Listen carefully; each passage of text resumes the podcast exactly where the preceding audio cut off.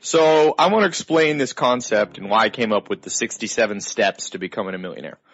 Uh, some of you know me already and what I do. For those of you who don't, you know, I've been an entrepreneur since I was about 18 years old. I've, uh, traveled to 51 countries, had five mentors, three multi-million dollar guys, you know, world changing kind of influential guys like Joel Salatin.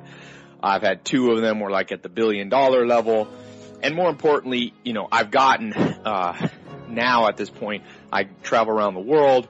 I get top people in any industry. I talk them into doing a 50-50 business with me. So I'm partnered with about 12 different top entrepreneurs everywhere from, you know, people making million dollars a month to million dollars a day. And uh, friends, partners, you know, I do consulting. Uh, of course, I am an investor in my own businesses. And so over this time, I've kind of accumulated uh, you know, since I was 18 and through the work I've done and more importantly through great people, you know, like Einstein, uh, like uh, Sir Isaac Newton said, if I'm great, it's because I'm standing on the shoulders of giants. These ideas I'm going to give you are much more powerful than ideas that just come from me alone. They're the distillation and the, the, the condensing of what I see out there in the world um, I also, for some of you are on my book of the day club. I've got 1.5 million people in 40 countries on my book of the day. I read a book a day. I've got thousands of books, read, you know, three, four, five thousand books. I write a summary, send that out.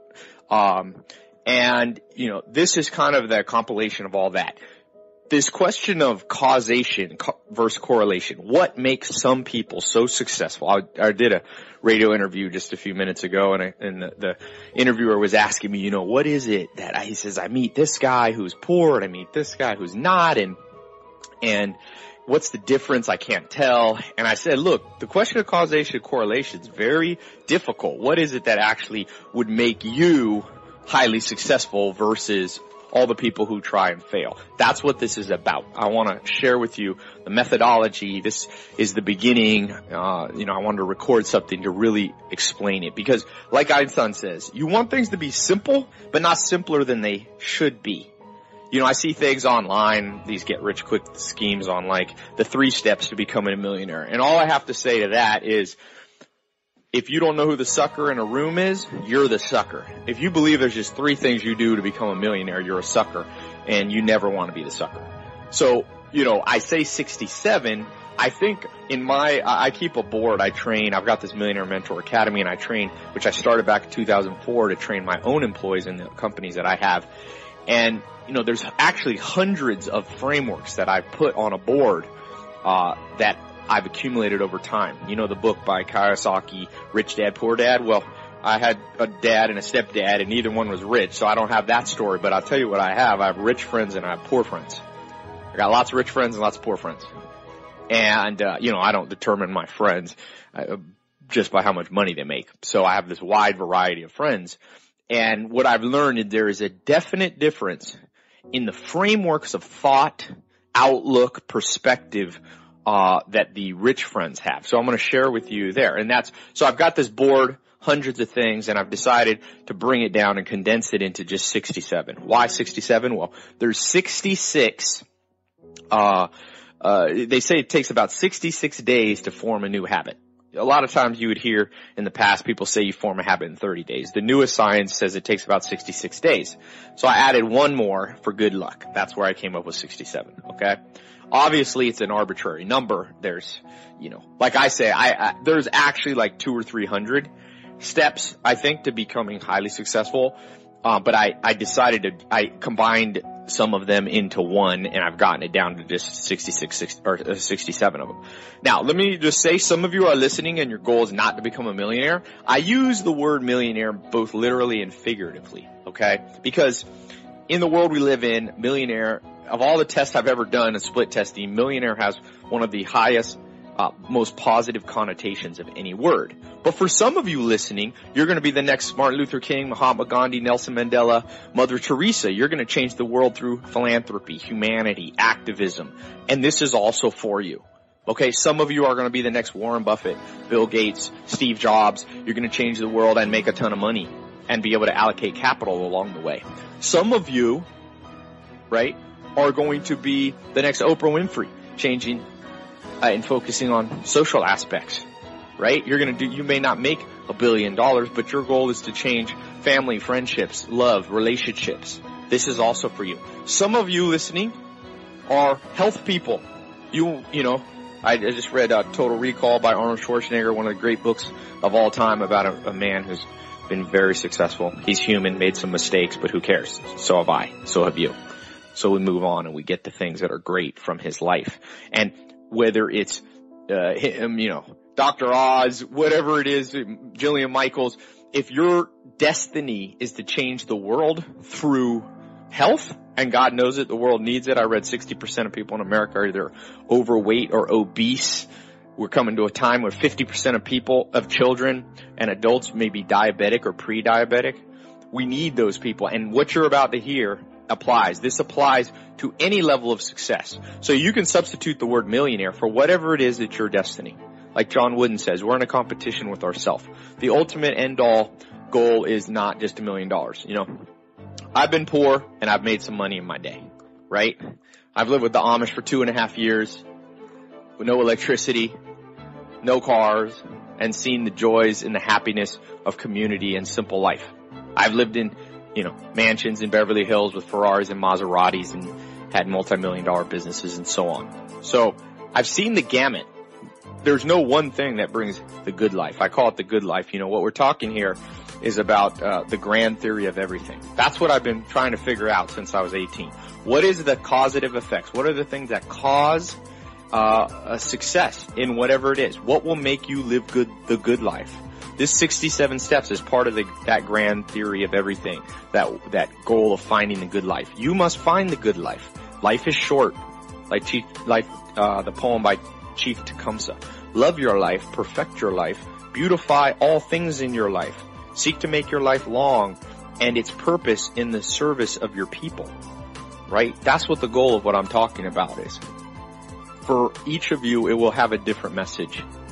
I will tell you this as I go through the four things you need to be to live the good life, which is part of the 67 steps. The first thing you must have health.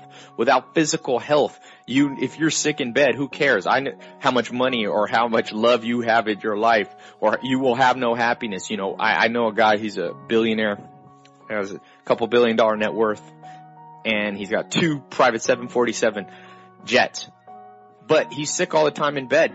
Who would want to be that guy? Would you want to exchange uh, for his two billion, but be bedridden for the rest of your life? Of course not.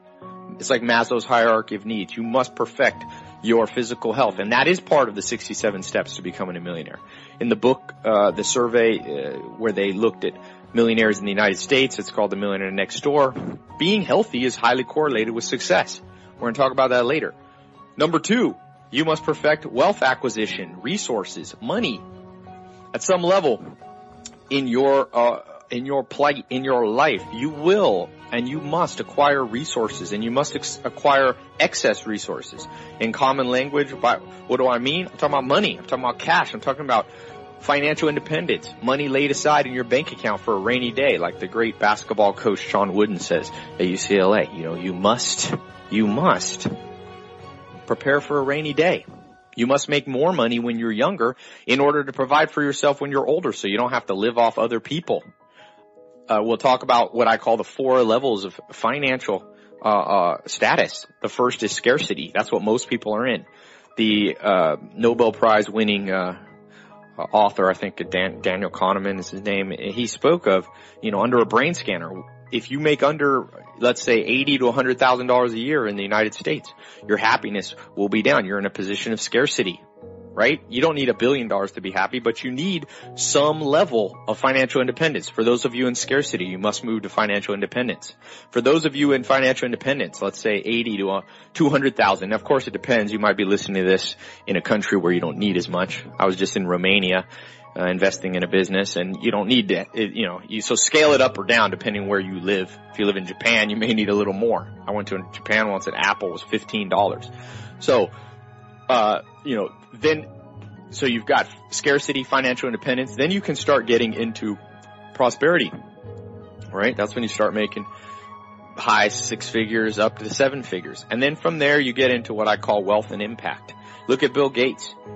You know, say what you will about the man, but he made $60 billion, created the Gates Foundation, created a second career of altruism, used the resources. He has done more good with his foundation than governments that have trillions of dollars at their disposal. He's getting close to eradicating malaria. He's working on tuberculosis, smallpox, things that have killed tens and hundreds of millions of people over the history of civilization. And he's working on them one man because he got to the fourth and final level, which is wealth and impact. Some of you is des- uh, some of your uh, destiny in terms of those of you listening is to get to that level. Do not feel guilty.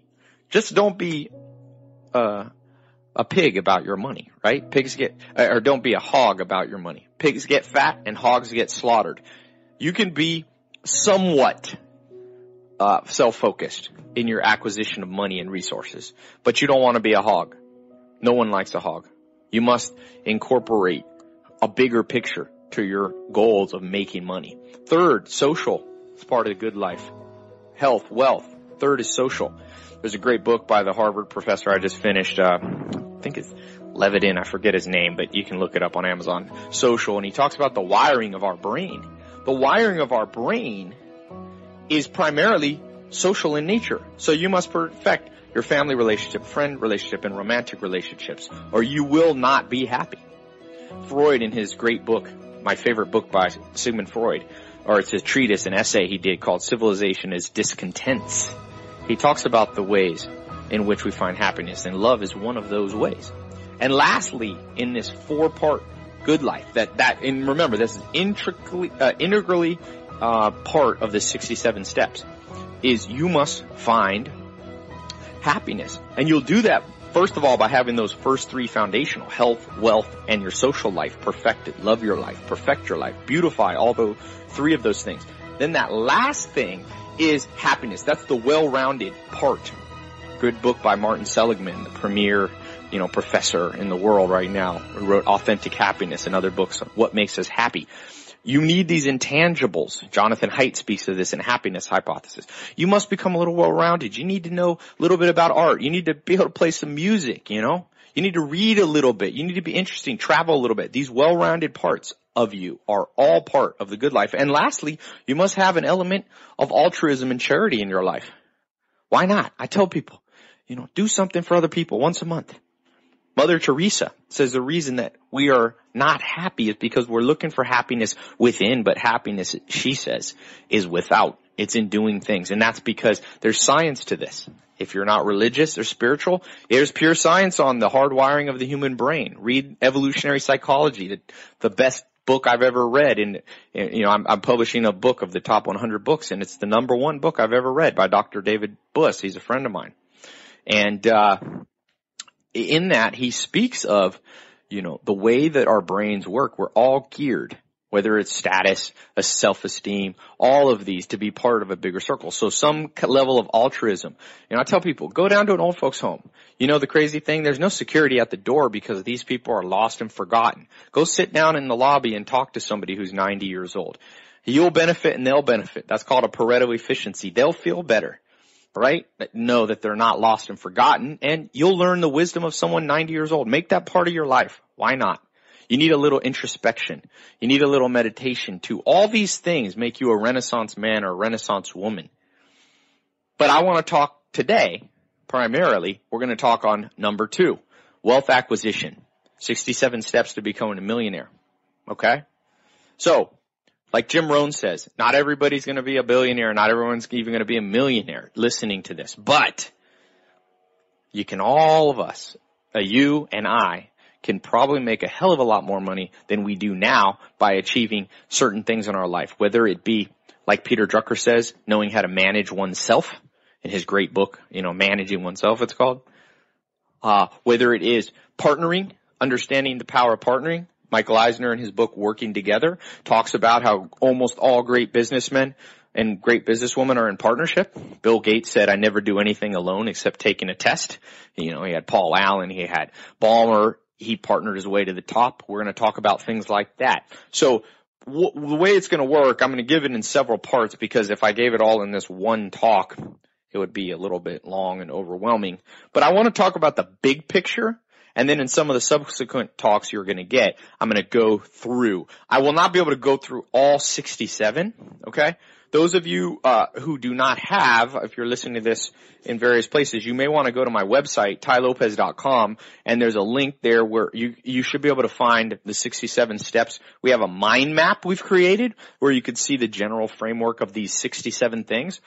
And if you haven't, if you've gotten the old map, we're continually updating it. My, one of the, one of the frameworks, one of the steps in your success will be understanding the scientific process. Most of us grew up with a black or white right or wrong, more religious, moralistic understanding of life. And I have nothing against religion. I have nothing against morals. But when it comes to getting an end result, the greatest uh, understanding or framework of how to achieve it is or one of the great ones is the scientific theory, which is make a hypothesis, test it, observe the results, let other smart people see it, and then tweak it and start over again. So this 67 steps that you're listening to right now today is a work in progress. I will never be done with it. I will go to my grave consistently tweaking it. So if you haven't, if you've gotten in the past, I will have an updated one always on my website uh, a link to the, the mind map and you can watch the continual evolution as I get feedback from smart people like you.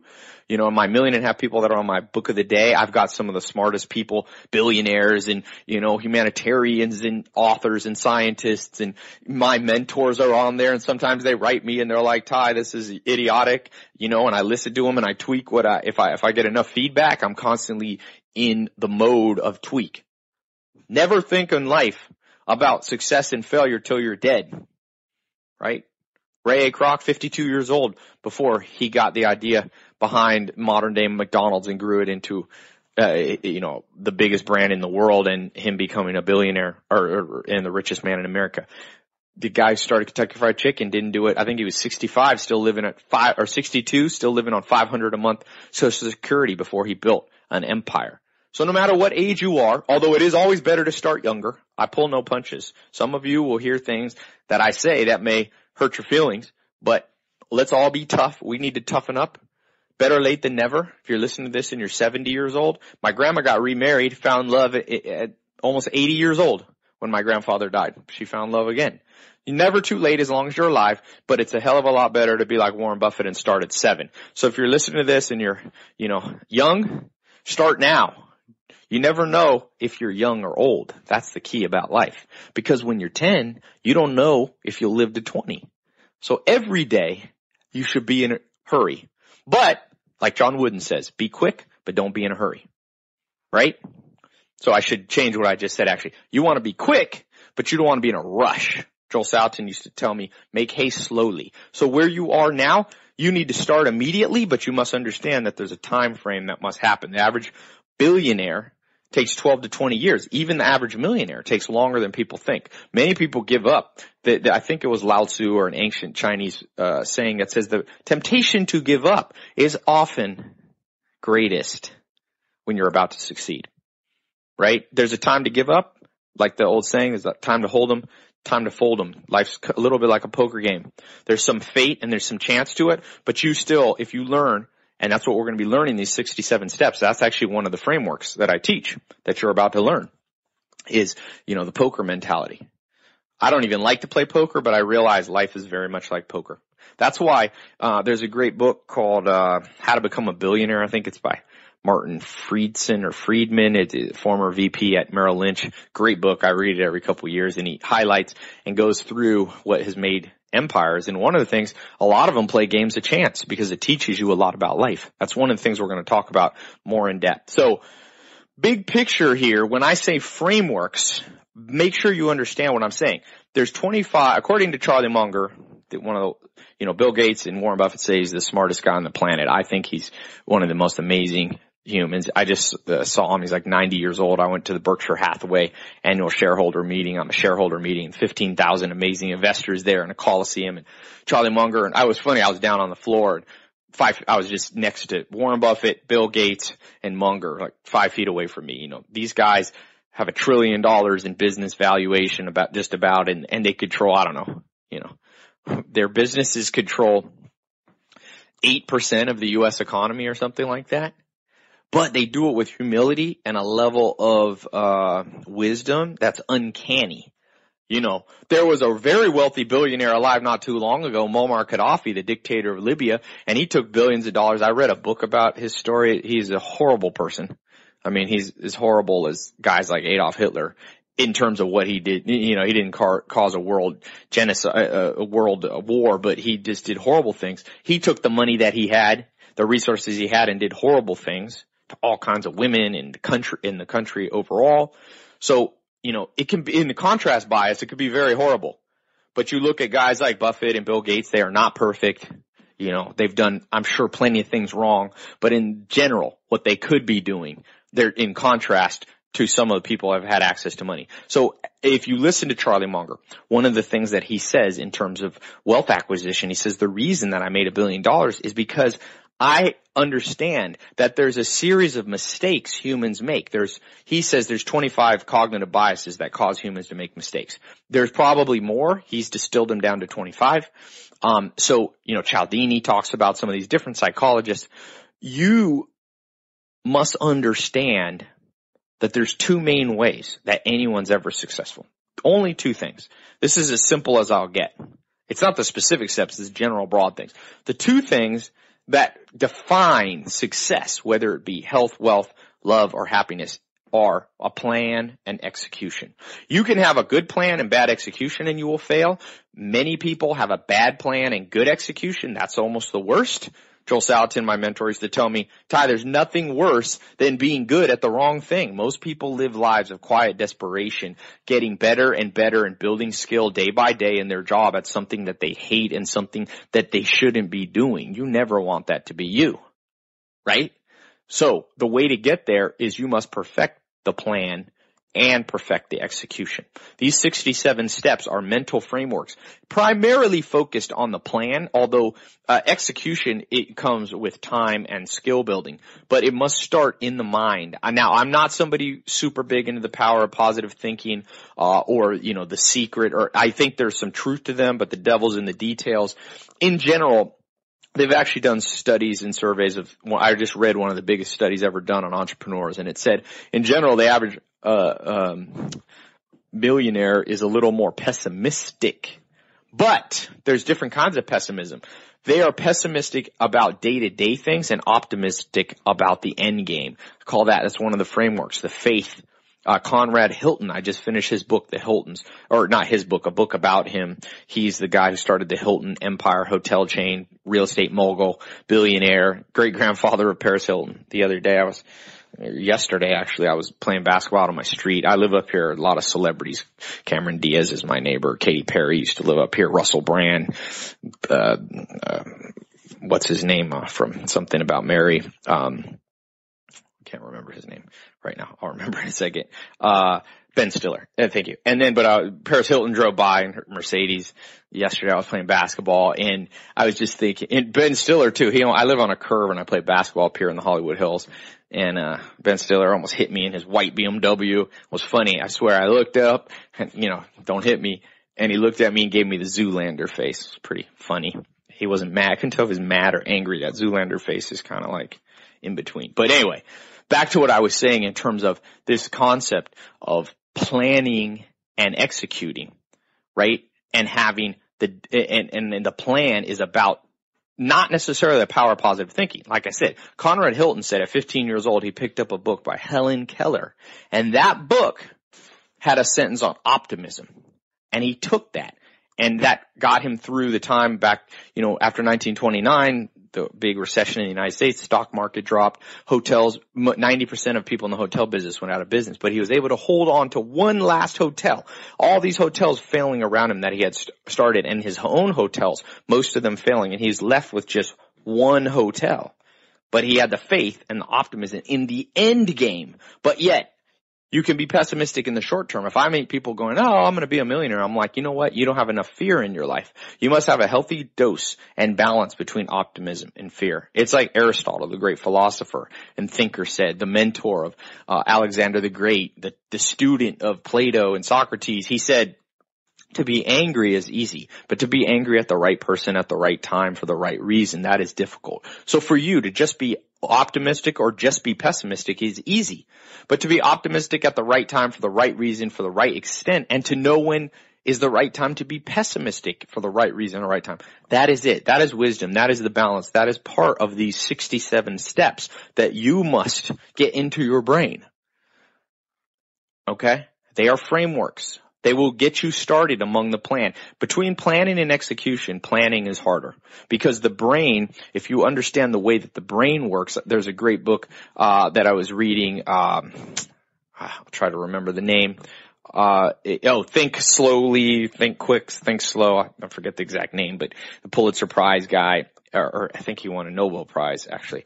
And he talks about, you know, the way that our brains work uh, some of it's evolved to think quickly. That's the more kind of instinctual and some of it must be higher thinking and you must know the difference between the two.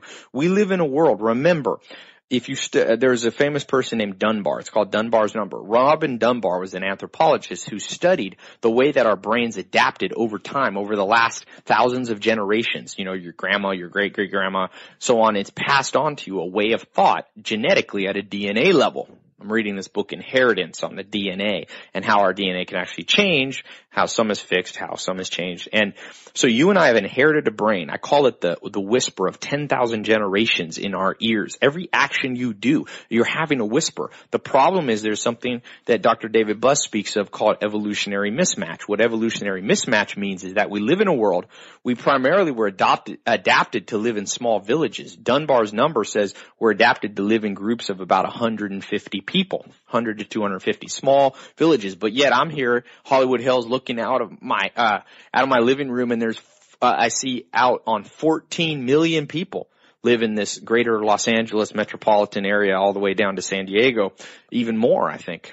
And so a lot of our adaptations of our, how you naturally think you gotta throw out in certain circumstances. That's hard for people to believe. A lot of people think all the truth is within. And boy, I will tell you, I've got a little challenge out there. Show me great people of the last 500 years who have changed civilization for the better, who did it by going into a cave and looking inward. It doesn't happen. I've had this challenge. Every person people have said, whether it's, you know, people said, well, what about Tesla? What about Eckhart Tolle.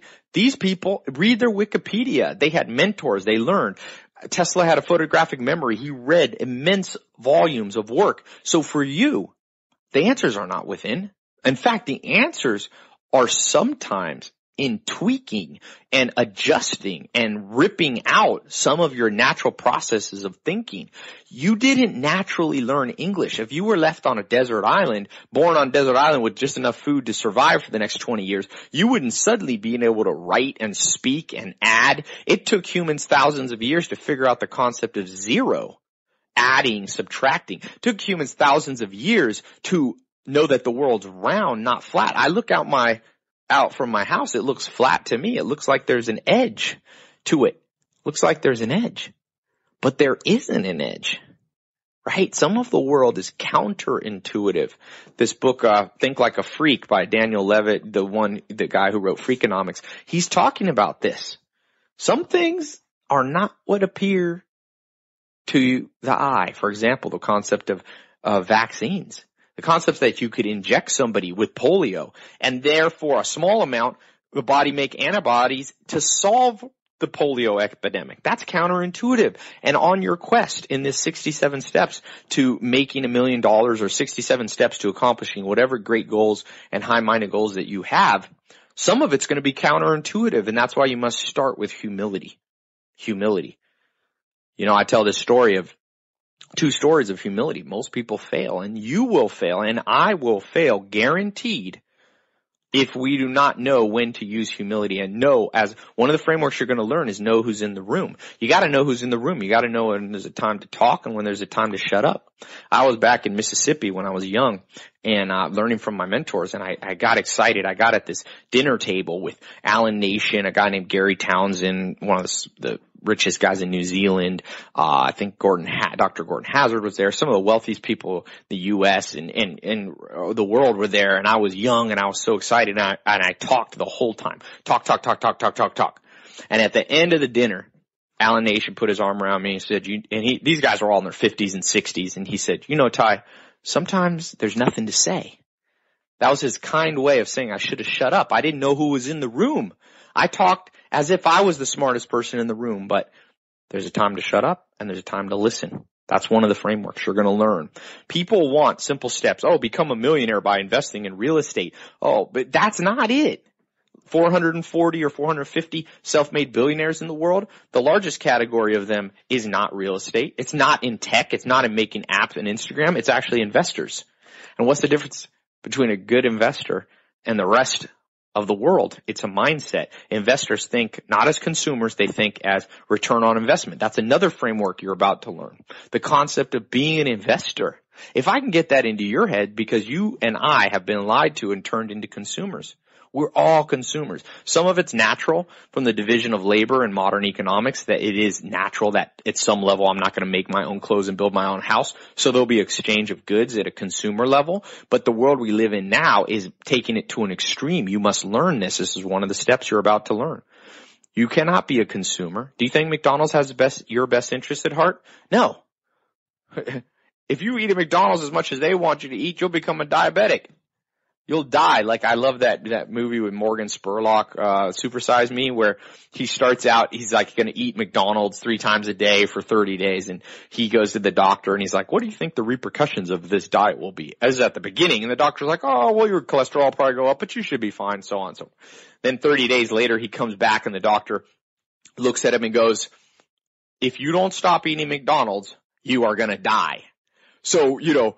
It, it, there are forces at work. And I'm not picking on McDonald's or Coca-Cola or any one company. It's an insidious and it's all around us. Do I think it's evil, McDonald's? No. In fact, the book Grinding It Out by Ray A. Kroc is, is an amazing book, an amazing story of business. I highly recommend it. But, but, if you don't know who is in the room, I mean, if you don't know who's the sucker in the room, you're the sucker. It depends on, you know, I eat McDonald's once a year. when I'm stuck somewhere with no food or middle of night after you've been drinking or something like that or, you know, out having fun. But in this sense, you and I have been turned into consumers. Consumers are not the highest category of people on the, uh, the Forbes list of wealthiest people in the world, most successful people. No. One of the frameworks you're going to learn is make the world in your own image. You must make the world in a different image. You must sculpt your own life right? Rihanna doesn't have your best interest at heart. She wants you to download her music to listen to her. She's not a bad person or a good person. She's just a person. She's one of seven billion people in a competitive world. It's Darwinian at some level, right? And so you must adopt the frameworks of an investor. Stop calling yourself an entrepreneur. Call yourself an investor. Investors are focused on ROI, return on investment. Consumers are focused on being led like sheep to, sheep to the slaughter. It's just like lead me. Oh, oh, okay. You show me commercials of this. Let me go buy that. Let me go get that. One thing I learned at the Amish two and a half years with them is they make their own destiny. Just because the world makes an iPhone, they don't think they have to need, they don't think, well, we need that. They look at it both sides. And I'm not arguing, I never, you know, was Amish in the sense, I lived with them for two and a half years. That's, they're, they're Christian, have their own religion, uh, I mean, you know, own version of Christianity. But they're amazing people. And that's one of the great lessons that I learned from them. You must control what you let in as an investor in terms of an investor mentality. I don't care if you're a musician, you're an artist, or what you are. This is the framework of success. You want success, my friend. Life is short.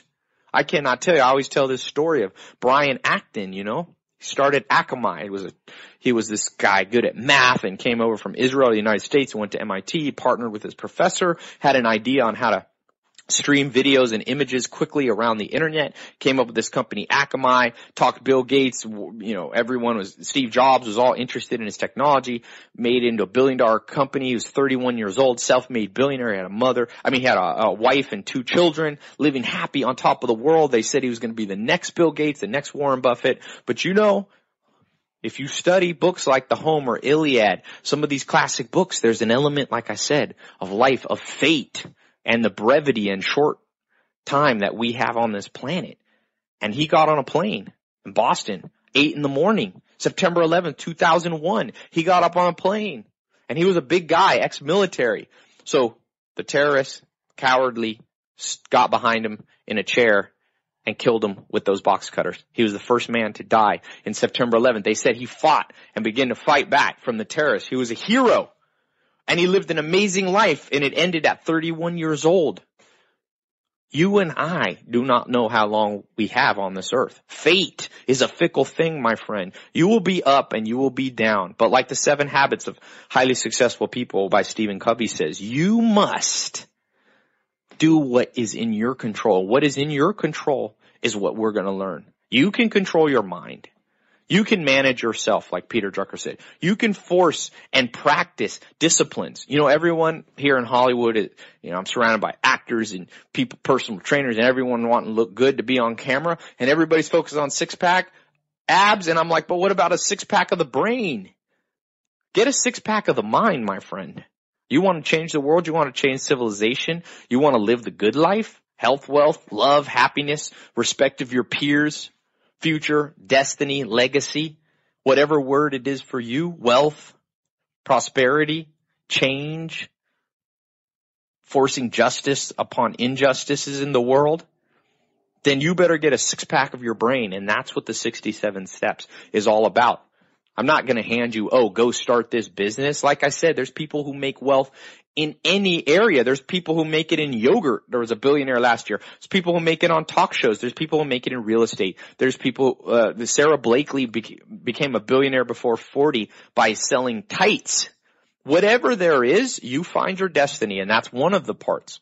You must find what you're destined to do. You must find your body des- destiny. You must find your wealth destiny. You must find your social destiny and you must find your happiness destiny. It's different for different people. Like I said, one of the great books or essays of all time, Freud, Civilization is Discontents, talks about we all have different constitutions and we must find the happiness recipe that works for us, the good life recipe. Yours will be different than mine. Mine is more a blend of, you know, books and education and knowledge and respect of my peers and money making. And for some of you, you have a much better destiny. I mean, not a much better, you have a much bigger destiny than me. Some have big, some have small. Who cares? Your competition is with yourself. John Wooden, the great, greatest of all use, uh, basketball co- college coaches, the most winning coach. He said, God only made one Kareem Abdul-Jabbar. Kareem was one of his, uh, students, seven foot two, amazing basketball player. Steve, uh, John Wooden was saying, not everyone will be him. You and I might not be the next Gandhi, the next uh, Martin Luther King Jr. We may not be the next Stephen Hawking, but you could compete with yourself the greatest tragedy of our time, the greatest tragedy of your life will be one thing and one thing only, lost potential. Time and potential are inextricably intertwined. They are one.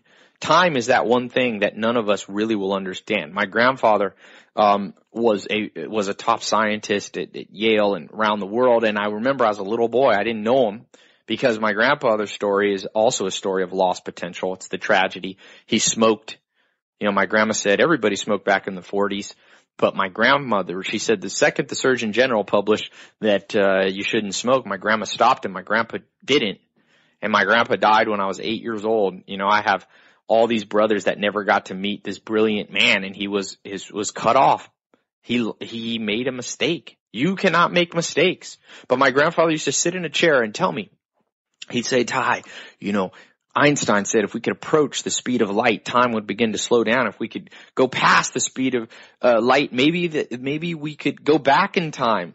But he said the problem is, and I'm no physicist, so I may be explaining his words wrong. He said the problem is that the mass increases infinitely as you approach the speed of light, so that you'll be infinitely heavy, and we don't know how to. Pro- how to have propulsion for something that's that heavy. So basically he's, my grandpa was saying, we probably will never be able to reverse time. There is no time reversal like Eleanor Roosevelt, the first lady president, you know, uh, Roosevelt's wife said, life is like a parachute jump. You must get it right the first time, my friend.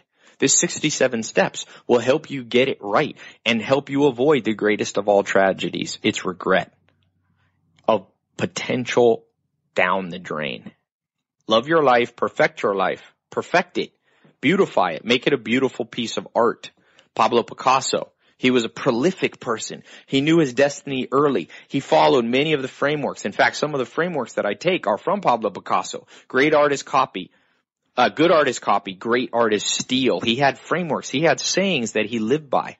You know, rich friends, poor friends. My rich friends are constantly quoting other external sources. They're saying, I'm being humble enough to say there's other frameworks, there's other people's thoughts that I must incorporate into the, my poor friends never quote from anybody. They quote from themselves and their own opinions. Not too long ago I had a, some friends over and they were from my cat, old friends. And like I said, I don't judge my friends by their bank account. Friends are friends. I'm a loyal person, but I do find it ironic. There was a, uh, I, in my pool, we were all hanging out and, uh, a whole bunch of people, was like a barbecue and, you know, guys and girls are here and it, like five of my friend, guy friends, and they were all poor ones, my old friends. No, not completely poor, but you know, they know, they make, they're not really financially successful and they were all sitting there arguing about opinions. I forget what it was, politics. And I, I was like, you guys are just spouting off your own opinions. One of the mental frameworks I'll give you is from where does all the pride come? I wanted to ask them, where does all the pride come? When will you, why are you so opinionated? You know, what accomplishments have you done that makes you so opinionated? I wanted to say to them, guys, Start incorporating, read every textbook, every book available to you on all the political conversations before you can have one. Charlie Munger says one of the great frameworks of life is do not argue any point until you can argue the better, the opposite side better than your own. Do not argue atheism until you can argue Christianity or Islam or Judaism better than somebody who is an atheist, you know, believes in Christianity, Ju- Judaism, uh, better than you. Sorry, not atheist. If you are an atheist, make sure you can argue the other side. If you are a conservative or a liberal, make sure you can argue the other side. If you are somebody who is, you know, anti-capitalism, make sure you can argue capitalism before. And if you're a capitalist, make sure you read Karl Marx. That's part of being well-rounded. I've learned tremendous, I'm not a communist by any means, right? I'm more maybe libertarian. I don't even know. I, don't really like politics actually. so I don't associate very well with any of them because I think most politics violate these 67 steps of highly successful uh, people. You know, although there has been great politicians. I met Bill Clinton not too long ago at my friend's house. Amazing guy. Funny story. I was, I was, my friend, he still has secret service with him and I tried to sneak, uh, my friend owned the house, right? It was at his house and I sneak, he, my friend's like, come around the side and you can meet. Bill Clinton gave a little talk on the back porch to like 40 fundraising people for when Hillary was running for president. This was a few years ago.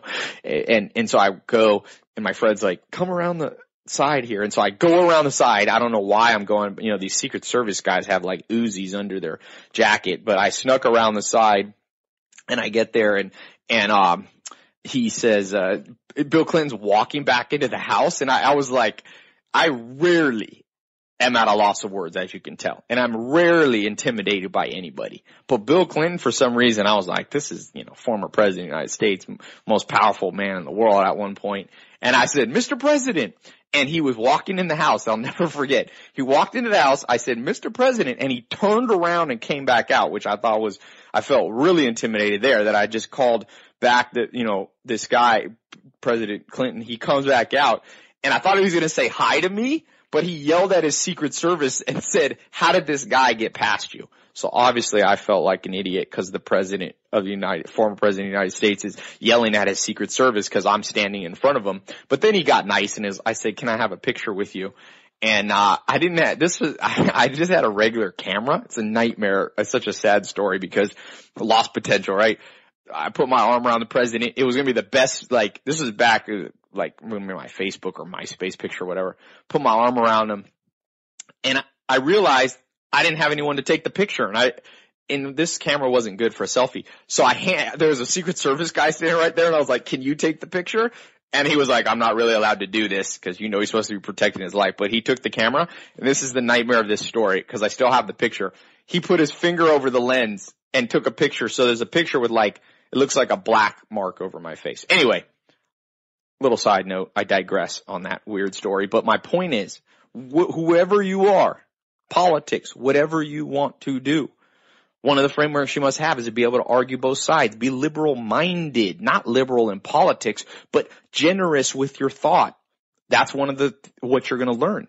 Scientific theory. We're going to go through many things. We're going to learn about reciprocity, Kantian fairness. We're going to learn, you know, the rule of four. We're going to learn about the different energies and personality types that you must learn how to read. You're going to learn, like I said, from where does the pride come? You're going to learn my, the concept of scientific theory. You're going to learn the worth the damn factor. You're going to learn the law of 33%. You're going to learn the law of 5%. You're going to learn the 5% tweak.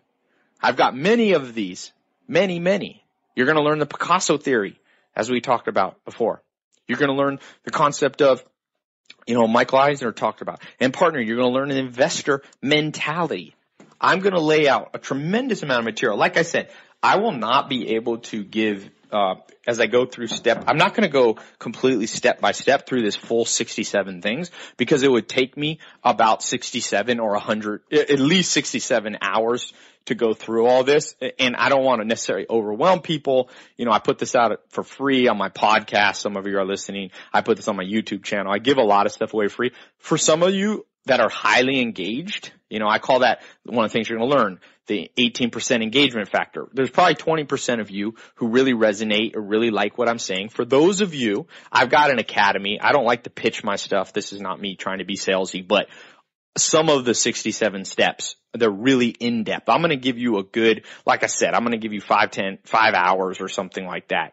Uh, I, I, don't know exactly. I haven't recorded it all yet, all the other subsequent ones, but I have three or four or five things, uh, big talks that I give away free and we'll go into some of those. For those of you really interested, you should join. I built something called this academy, this millionaire mentor academy. It's all that I've learned from, you know, whether it be reading or in-person mentors of mine or business partners I have or in my own experience. And I put it into this academy. It's not very expensive. It's a white, yellow, blue, purple, brown, black belt level. You can come in at any level. Some of you should come in at white belt. Those of you who have not necessarily, you know, started or still trying to figure out what you do. Some of you more advanced might want to start at the yellow, blue belt level. There's different, that costs some money Okay, like I said, I'm not pitching that now, but I'm just saying, I, I never feel guilty for charging, by the way.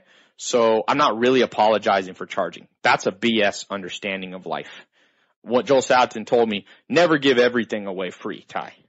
It's great to give a lot away free. I give away ton more than I probably should free, partly because I don't really do this part of my business for money. I own my own businesses that are real commercial enterprises that make me money. But you know, there's this Joel Salatin, and one of the things you're going to learn is the Pareto efficiency. You always want to avoid Pareto inefficiencies. Joel said never give everything away for free because it's a lose-lose. You lose because your time is devalued and they lose because people only appreciate things they pay for. They actually did an interesting study of giving away very high quality, like luxury goods for free and people got less enjoyment out of them. You know, so I never apologize for, uh, charging so, but I don't, you know, I don't charge, it's not an arm a leg. You can come in at the white belt level very cheaply.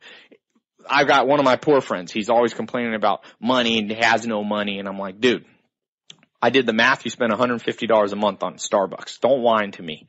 You think like a consumer. That's consumer. I'm like, be an investor. Start a little coffee business and then you can drink coffee for free. That's what an investor does.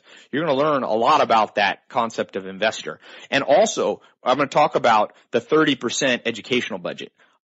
This is the most, one of the most important things you can ever do. I was at, remember I told you I was at this Berkshire Hathaway meeting. Warren Buffett wrote a book for children on how to make money. It's called like Secret Millionaire Club. It's this little book. I bought it and I was reading the book and I'm like, my God, this isn't for children. This is for all the adults I know, including myself. And the first chapter says the more you learn, the more you earn. So you should take 30% of all the money you make after you pay your taxes and your bills. 30% should be your educational budget buy, I spent $32,000 last year on Amazon buying books. Now, you doesn't mean you have to do that exactly like me. If you make a $1,000 disposable income after you pay your bills and taxes every month, spend 300 bucks on going to conferences, seminars, books, audio books, anything you can do. Don't be worried about being scammed. Everybody's like, well, I don't want to go to this conference. What if it's a bad use of my thousand bucks? I'm like, what else are you going to spend the, the money on? That's called the misweighting bias. You misweight the importance of something. It's called the deprival biases. You don't want those biases working on your brain. Those are two more things you're going to learn in the 67 steps. The misweighting bias, the deprival bias. Who cares if you go to a conference and you spend 300 bucks and it's not worth all 300 bucks? Did you get one thing out of it? Did you reinvest? Is the ROI of your brain going up every day? Did you go to bed a little wiser, a little smarter? That's the secret. That's another framework you're going to work, learn. There's two things. You got to have in and you got to have out. Every day, make sure you go to bed a little bit smarter. I didn't say a hell of a lot smarter. I said a little bit smarter because if you do that slowly, you will be surprised at what it adds up to. I know, just like investors, I know uh, Amish people that have never made more than 30 grand a year and they're millionaires. Why? Step by step. Step by step you get ahead, not necessarily in quick spurts. That's a Charlie Munger quote. And also you must remove ignorance each day when you go to bed. So I'm going to remove ignorance right now. Quit worrying about spending money on anything educational. I'm not talking about buying my stuff. I'm talking about buying anything. You should be a big spender on Amazon. Should be a big spender on anything. There's online courses everywhere. Make sure you're buying them. One of the big key decisions I made back in 2001, I hadn't really made much money. I been, you know, been, come out of mentorships, traveled the world, and I started, lucky enough, some of you know my story at my TED talk, I, I share my story, um, if some of you want to listen to my TED talk, but I was with this guy, um, Mike Steinbach, uh, and I, you know, I, I walked in his door. I'd found him in a phone book, big yellow page ad. And I figured this guy must have money. And my uncle said, if you don't have any money, go mentor and learn from someone else. I just walked in, cold call out of the blue. I walked in his office in Raleigh, North Carolina.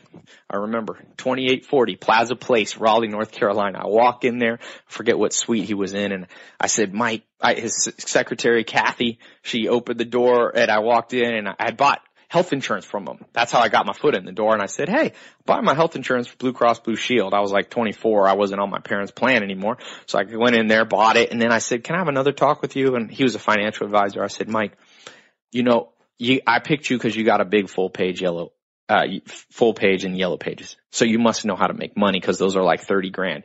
I said, you don't know me, but if you teach me what you know, I'll work for you for free. And he was sitting in a chair looked like Tom Selleck, big mustache, and he rolled his chair to the left and he looked me in the eyes. I'll never forget what he said. He said, Ty, I've been looking for someone like you for 20 years. Show up in the morning and I will teach you. And I went on and he showed me what he knew about becoming a millionaire and he helped me. I, he also connected me with a guy, Al Howe. I began to work for GE Capital. And I remember when I was working for GE Capital, I didn't have an MBA. Most people were, you know, in the GE Capital, the biggest company in the world at the time. And I was working in financial, but I became the number two guy when I was at GE Capital. I eventually spun off a company with a guy named John DeWar. We, we formed our own investment company, but, uh, when I was there, what was the key? How I got so quick? Cause usually you have to have connections in that business. Well, there was this product online, Corey Rudl. I'll never forget. It was, he had this car secrets online. He taught you how to use the internet to market things. And I spent, I think it was 197 or 297 bucks. And I remember I did not have a lot of money back then. It was all, like all my savings. I had like 50 bucks in my bank account. I somehow conjured it up, 200, 300 bucks, bought the course, and it showed me how to generate leads online, and I did, and I be, started with uh, Google AdWords in 2001. March 2001, I was one of the first people to ever use Google AdWords and was able to, it generated for me, uh, you know, literally I became, like I said, the number two guy, GE Capital. We're talking about massive business deals coming from that $300. That's all about ROI. You must be willing to invest. I'm not just talking about, like I said, money, but also time you know, I, I, I don't have time to mentor a lot of people in person, unfortunately. I do do some people that live here and James is a guy that I've mentored and James Swanwick has one of the top podcasts and Alpha Male Tribe and some of his own businesses. And, uh, you know, I, I talk about reading a book a day and most people have what Peter Drucker, the, the great business guru calls, uh, disabling ignorance. And I was talking to him and I was like, James, uh, you know, be, you should read a book a day. And he's like, that's impossible. That's hard. That's hard. But slowly, one that day out of the blue, he just started texting me every day these images of books he's read one a day. And I talked to him. He comes to my house works here some in my home office and we're talking and I'm like, it's not that hard, is it? He's like, no, man, it's easy. I wish someone had told me this 20 years ago. I'm going to tell you stuff that you wish someone had told you 20 years ago. For some of you, it's going to be high the delusion factor for all of us is very hard to deal with. The human brain wants to shield us from regrets and pain. So for you, okay, uh, some of what I say is going to be painful. It's sure as heck painful for me. If I could go back in time, boy, if I could go back in time and I could know the things that I'm have learned now, uh, I'd pay a million dollars for it without a hesitation.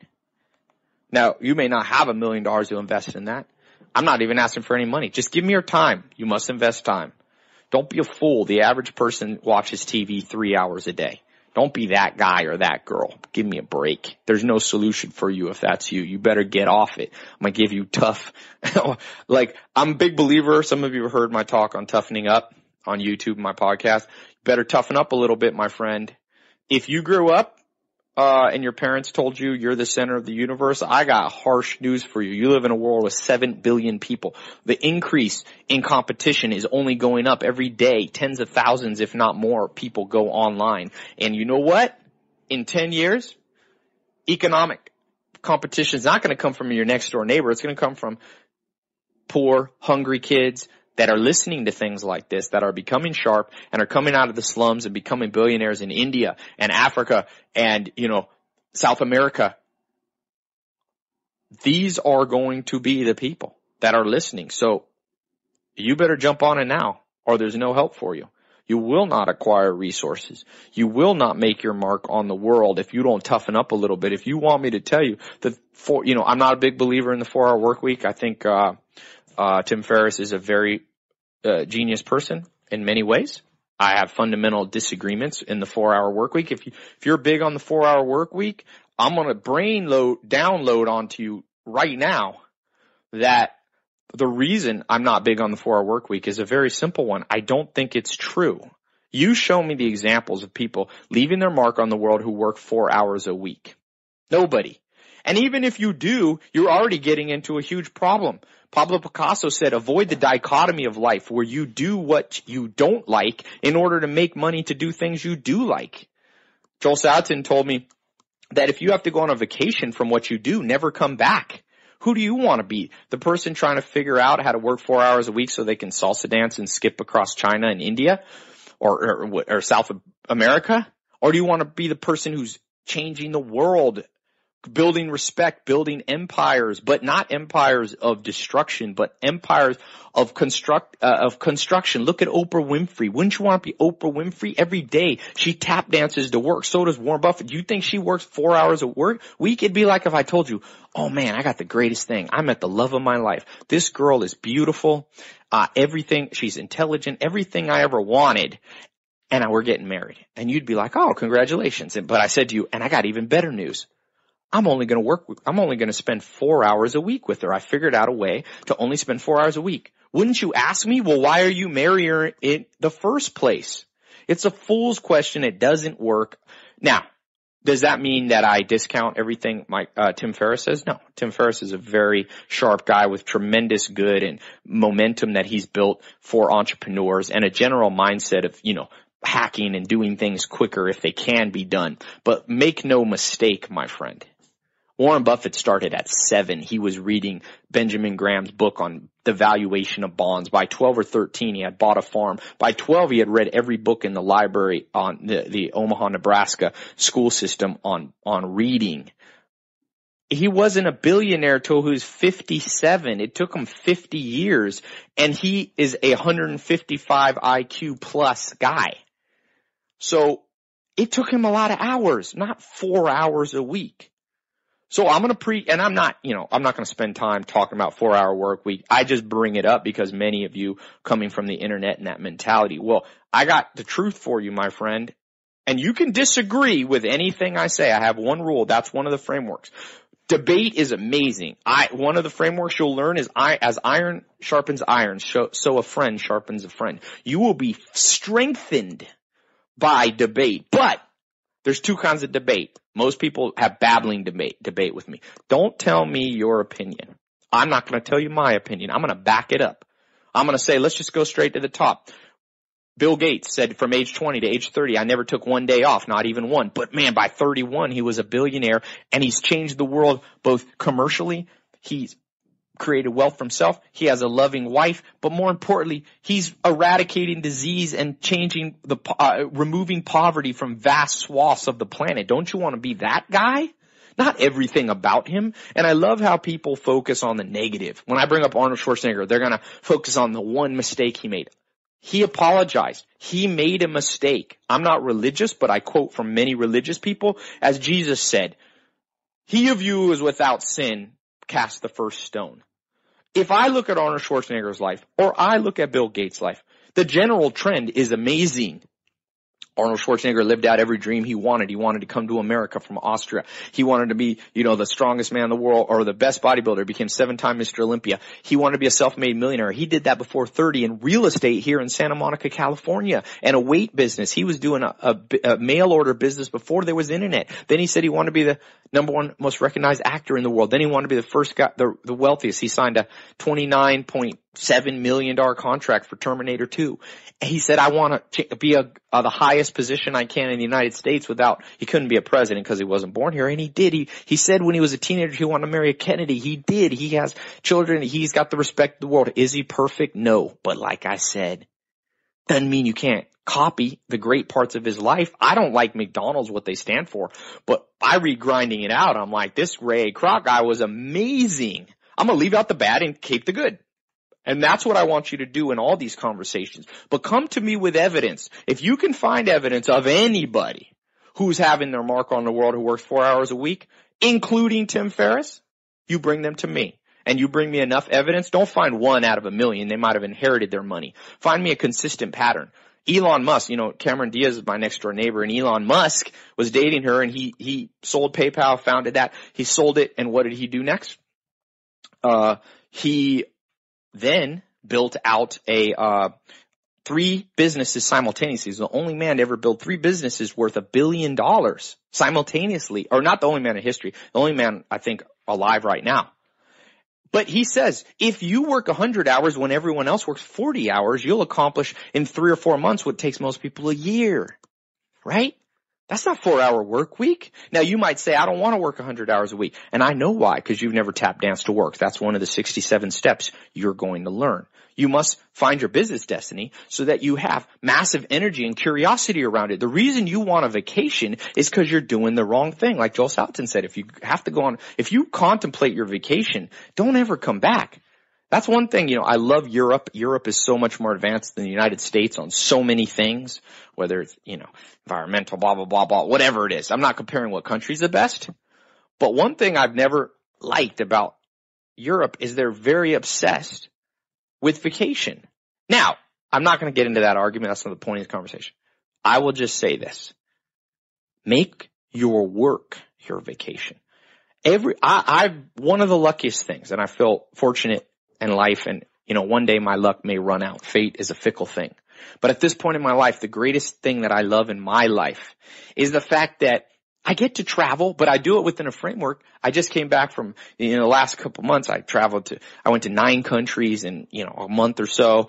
I spoke at the London Business School, the number two business school. I did the keynote speech on, entre- on entrepreneur conference number two school after Harvard, was around amazing people. It was amazing. I spoke to the keynote from like 11 to 1230 and I said, I'll take questions afterwards.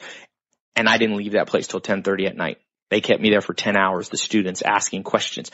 I was in my element. I was in my flow. I enjoyed it. You think I would rather be on vacation sitting on a beach in Tahiti? I was already staying in, you know, Kensington, London, going around, being taken around by people. Then I went to Romania. I did TED Talk in Luxembourg. I went to, you know, Sweden and I was doing it all within the framework of my destiny and having fun and living the good life. If those of you go to my Instagram, my name is Instagram, uh, sorry, my name is, uh, Tai Lopez one. That's my the number one, T-A-I-L-O-P-E-Z one. Look at my Instagram and tell me if you think I live uh, an interesting life or an enjoyable life. I feel that I do.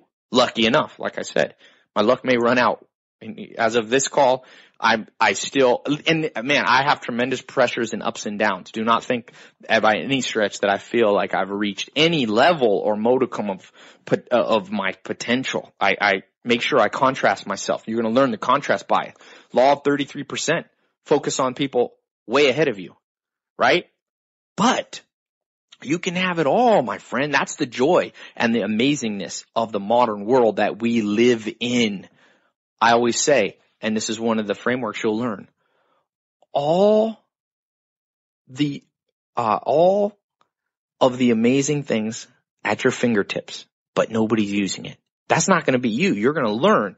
You got everything you want. My grandma came across from Germany, had to, you know, get on a boat, never see her family for 10 years, escaped from World War II, come to Yale. She got into Yale. It cost how much money? I don't know. It's super expensive. Now Yale's on YouTube.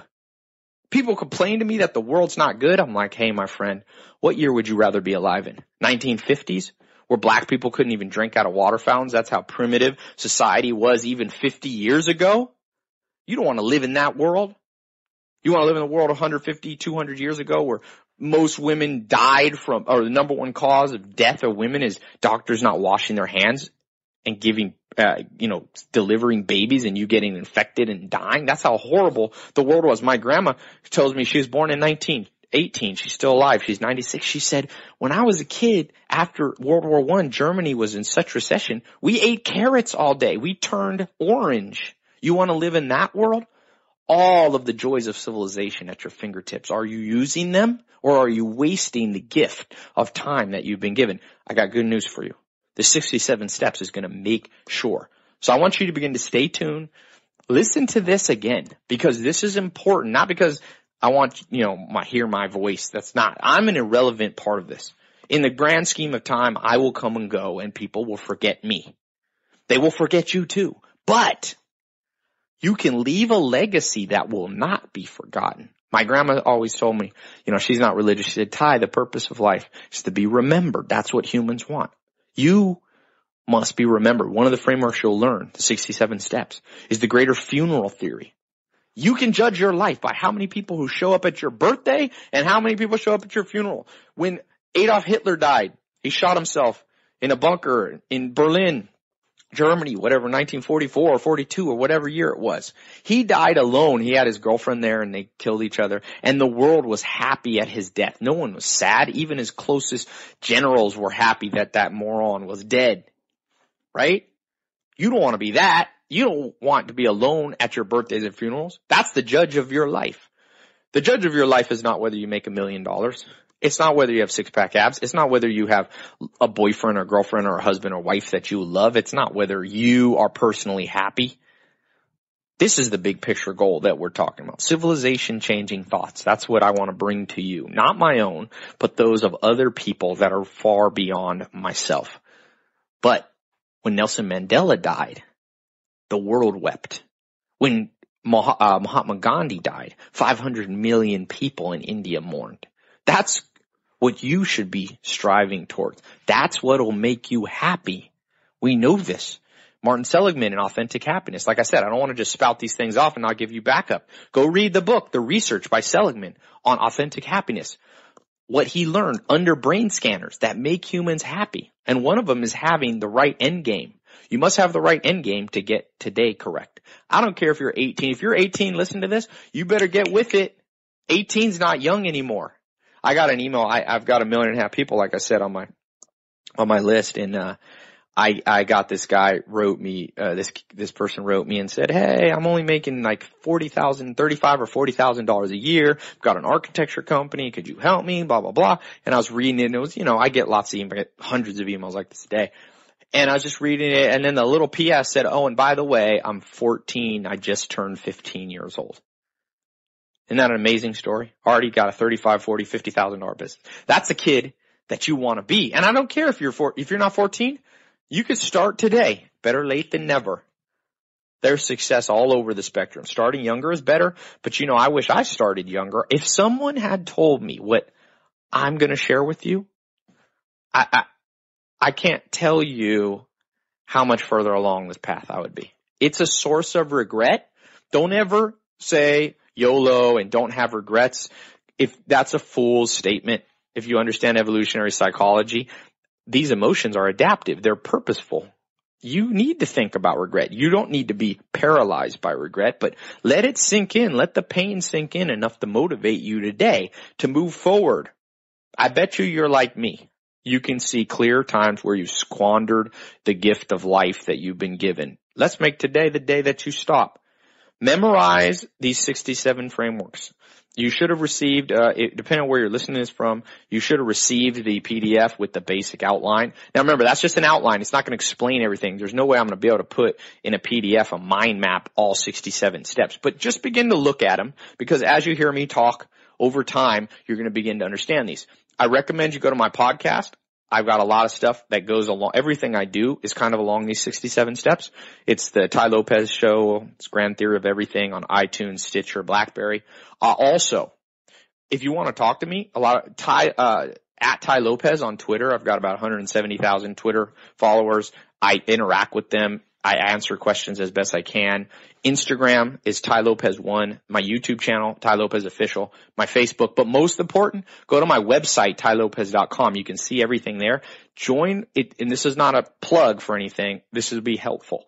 I've got my book of the day. I read a book a day. Like I said, I've read many thousands of books. I'm sitting here actually in front of my library with about 150 books I want to read on the floor here in front of me. Everything from the end of food to you Can Farm by Joel Salatin to Jeanie Buss's book, Growing Young with HGH, The Spy Who Jumped Off the Ship, Connecting in the In Crowd, Milton Friedman book, Second World War. I read Eclectic, Michael Eisner's partner book I want to read again. So I have this book of the day, eat free email, million and a half people in 40 countries. I did my TED talk on this, um, and, or somewhat on this, and just put your email in there. It's completely free.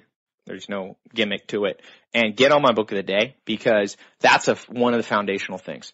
Uh, Warren Buffett and Bill Gates were asked if they could have any one superpower, what would it be? And theirs is like to be the fastest reader in the world because you can learn from without and bring in the down, you can download into your brain right now the consciousness, the brain power, the intelligence, the experience, the mistakes of the greatest people in the world. You don't want to learn through your own mistakes, like Buffett says we only learn from mistakes, but it's a hell of a lot better to learn from somebody else's. You'll run out of time. You'll be like the Dutch saying, too soon old, too late smart. Learn from others. So if you don't have time to read a book a day, I'll do it for you. You still should read on your own, this is not a replacement for that, but this is a supplement. I do some, and I don't put, I read a book a day. I don't get time always to write a summary every day, but I send, you know, three or four summaries a week. You can skip them or read them, read the ones that are relevant to you. I read on health, wealth, love, happiness. So tailopez.com, go there my podcast, my YouTube, Twitter's great source, Facebook, Instagram. I'm on LinkedIn, Pinterest, whatever. I go crazy trying to keep track. I have to, I got nine assistants that help me with my stuff and a couple of them just do social all the time. So, uh, it's kind of mind blowing the world we live in, right? Everything. But you know, the upside is if you guys have a good message for you personally that you want to share with the world, something amazing that you're going to do, the beauty of the modern world is you can reach people as you never could before. That's the two-sided, you know, two-edged sword. So check that out. For some of you, like I said, on tailopez.com, I recommend you do the Millionaire Mentor Academy. It's the stuff I would have paid a million bucks for. It's not that expensive. For those 20% of you listening to this that are highly engaged, go to tailopez.com. I think there's a link somewhere my staff put on called Millionaire Mentor. Click there. There's a little talk I give on the, what you're going to learn. Get in the academy. I mean, it's amazing how many lives are being changed by this academy. I charge money for that. Like I give away about 70%. I like the freemium model. Some of you are business looking at different business models. My personal model, I'm transparent with it. I do freemium, give 70% of my stuff away for free. But the highly engaged people I want to spend more time with, more focus. I record extra and do more work even one on one, uh, with those people. And that's 30% as I charge some money. If you are completely broke, by the way, uh, email me and I do scholarships. You know, Sometimes I give people, I still charge like a dollar a month for some people, but let me say this. Do not try to trick me. I do not consider, uh, I do not give scholarship for people who are just like, oh, I don't have the money for that. That's not, I'm talking about if you truly, if you're 15 years old listening to this and you're living out of a car homeless with your mom and you're somehow at the library listening to my YouTube, you will get this. I probably still going to charge you a buck we can give the money to charity. I don't care. We only value what we believe in. But don't come to me asking for a scholarship, please. If you're spending money on car payments, nice car, I'm like Joel Salatin told me first, everybody wants to be me, Tai. But for the first uh, seven years of my marriage, I lived in my that the attic of my parents' house, so I could live on a hundred dollars a month, so me and my wife could save money for our empire. We grew our own food. We do that, so you can cut your costs on education. But if you are truly in need, I definitely uh, will make a place for you in the academy. In fact, we're actually building out a charitable side to work with people that the world's given up on. I want to take, you know, homeless kids in Pakistan and I want to take, you know, homeless kids in, in Los Angeles and, and revolutionize the world because there's amazing talent my dad lived a crazy life. He was in prison when I was born, did a lot of bad, but did some good things. I wasn't that close to my dad, but he was top bodybuilder in the world, one of the top. That was a good thing. And, and he, he wasn't much of my life. My stepdad was more, but my, my dad told me once, he said, you know, never look down on any man. You know, he said, well, I was, I've been homeless and I've been rich. That's what my dad told me. And he said, you never know who that guy is. So if you are truly down and out, the academy will be free or very low. Everyone else, do not be cheap with me. I do not like cheap people. I, I do not charge an arm and a leg. It's a fair price. But anyway, I don't want to talk too much about that. That's for another conversation. This is for the free stuff. 67 secrets. 67 steps. Get these in your head. Remember, it's in the brain that it starts. And then from there, you must build massive skill. This is the first part, the planning. The skill will come over time for you.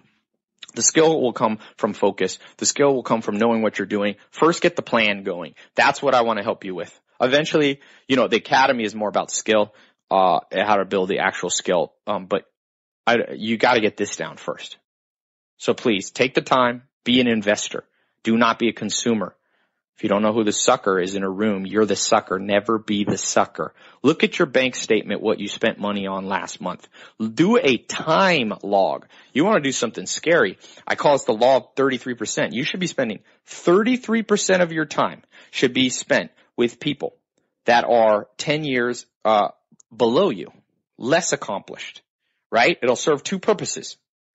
One is you'll feel better about yourself to realize some people are worth doing worse than you. That's self-esteem issue. The second reason, okay, is you can help those people. Then you should spend 33% of, pe- of your time with people on your level. This is a, some law of 33%. You're going to learn more. I'll talk about it for a second. People on your level, as Mahatma Gandhi says in his autobiography, on the rise to the top, it will get lonely. You must have friends and allies. Those are the people on your level. But you must spend 33% of your time with people 10 or 20 years ahead of where you want to be. Humans don't learn visually. They don't learn audibly. they don't learn through uh, kinesthetic. They learn through osmosis. It rubs off them. When I was on a farm with the Amish, I saw a mother cow doesn't teach the baby cow. No chalkboard, no words. But over time, it rubs off. You must find a mentor. You must find things that rub off. So don't, not only do an audit of your money, but have you done a time audit? I don't care if you're making a million bucks a year. You know, there's always someone better than you. I got a friend making a million dollars a day. Have you done that? If not, my friend is a genius. He always contrasts himself with people better than, even though he's making a million dollars a day in his business. Built a billion dollar company in six or seven years from zero. He told me, you know, the other day he texted me, he's like, oh man, I'm so discouraged. I'm not doing so well. I said, what are you talking about? He said, I'm at this conference, the Google conference. I'm with all the, you know, Sergey Brin and Larry Page and I'm with this Korean kid who's 30, already made $3 billion. I haven't made that. And so my friend's wise. He's humble enough to realize, I don't care who you are on this. Unless you're Michael Jordan, truly the best basketball player of all time, unless you're actually, you know, Sam Walton and you made 160 billion. For all the rest of us mortals, there's many people to look up to. And even Walton looked up to people. Even Michael Jordan looked up to people. Look up, my friend. That's a 67 steps. Be careful with your time and your money. Be an investor. Invest in things that have a return on investment. I'll leave you with this last story. When I was 18 years old, I was with this Dr. Gordon Hazard. And, uh, I can't remember if I already, i t- I've been talking so long, I can't remember if I told this story already, but if I did, I think I did a radio program earlier today, so I might be blurring this together, but I'll tell the story again because it's important for me to remember and you remember. I was 18 years old. I was with Dr. Gordon Hazard, one of the wealthiest men in Mississippi and in, really one of the wealthiest guys in the United States. And we're in his pickup truck. He's a rancher. We're driving out over his land. He said, you see all this land? He said, every day I go to bed and when I wake up, that land's gone up in value. It appreciates. I'm a little richer when I wake up. He said, you see all those cows out there? Well, the sun shines every day and the rain falls and the grass grows and those cows eat the grass and every day they get a little heavier and I sell them by the pound so I get wealthier every day. It appreciate. They appreciate. And he said, you know, this pickup truck that I'm in, it depreciates. He said, I have three things that I own that depreciate. They rust, rot, and depreciate. He said, this truck, this old pickup truck, shovel, and hammer. And he said, if times get tough and there's a recession, I can sell the hammer. And he said, Tai, never invest in things that rust, rot, and depreciate. The average American has $33,000 in car debt. Who's the sucker? Are you the sucker? I've been the sucker with cars.